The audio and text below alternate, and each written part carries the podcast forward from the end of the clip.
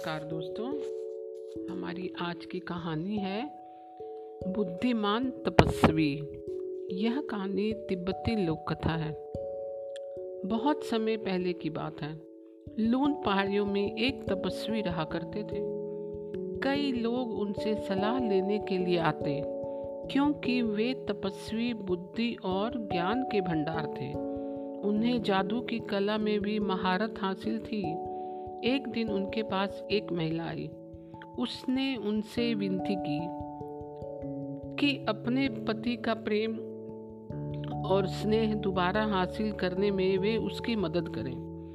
महिला ने बताया, युद्ध में जाने से पहले वह मुझे बहुत प्यार करते थे और मेरा ख्याल भी रखा करते थे। लेकिन तीन साल बाद जब वह वापस आए तो बिल्कुल बदल गए। अब वे हमेशा अकेले और शांत रहते हैं। युद्ध के कारण आदमी ऐसा हो जाता है, तपस्वी ने कहा। महिला बोली, सभी कहते हैं कि आप एक ऐसी औषधि बताते हैं जिसे पीने से पीने वालों में प्यार जाग उठता है। हाँ बिल्कुल, मैं ऐसी औषधि बना सकता हूँ, लेकिन मेरे पास इस समय एक ज़रूरी चीज़ की कमी है, तपस्वी ने कहा। वह कौन सी चीज़ है? महिला ने पूछा। वह चीज़ है बाघ बाघ की मूछ का बाल। महिला बोली, ठीक है, मैं बाघ की मूछ का बाल लेकर जल्दी ही आऊँगी।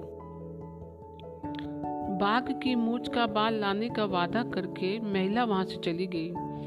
दूसरे ही दिन वह बाघ की खोज में निकल पड़ी और अंत में नदी किनारे एक बाघ उसे दिखाई दिया। बाघ महिला को देखकर गुर्राया। और महिला डर कर वापस आ गई। दूसरे दिन वह फिर वहाँ गई। बाघ ने उसे देखा तो फिर गुर्राया और वह फिर वापस चली आई। वह रोज ऐसा ऐसा ही करने लगी। बाघ भी रोज रोज महिला को देखता और गुर्राता। लेकिन कुछ दिनों बाद महिला की उपस्थिति बाघ के लिए सामान्य हो गई। उसने गुर्राना बंद कर दिया। अब वह बाघ के लिए खाना ले जाने लगी। समय बीतता गया। अब अब बाघ भी उससे इतना घुल मुल गया कि महिला के आते ही खाना लेने पहुँच जाता। एक दिन महिला ने डरते डरते उसे थपथपा दिया। कुछ दिनों बाद उसने बाघ के चेहरे पर और गर्दन पर हाथ फेरा। फिर एक दिन बड़ी होशियारी से उसने बाघ की मूछ का बाल खींच लिया और फिर वह जल्दी से तपस्वी के पास पहुँची और बोली मैंने आखिर यह पा ही लिया। बहुत खूब, तपस्वी ने कहा। और महिला के हाथ से बाघ की मूछ का बाल लेकर उसे आग के कुंड में डाल दिया। यार, ये ये आपने क्या किया? महिला हक्की बक्की रह गई।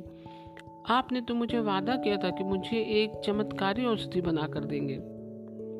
तुम्हें उसकी ज़रूरत नहीं, तपस्वी ने बड़ी विनम्रता से कहा।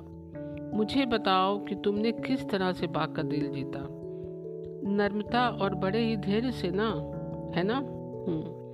मुझे बताओ कि क्या इंसान एक खुखार और बब्बर पशु से भी गया गुजरा है? जाओ और अपने पति का भी दिल जीतो, जिस तरह से तुमने बाघ का दिल जीता है। अपने घर वापस लौटते हुए उस महिला ने तपस्वी की बातों पर खूब विचार किया। फिर जब उसने पहली बार अपने पति को देखा तो अपनी आदतों को भूलकर तपस्वी और बाघ का ख्याल किया और आगे बढ़ गई। अपने पति का दिल जीतने के लिए होठों पर मुस्कान और मन में विश्वास लिए।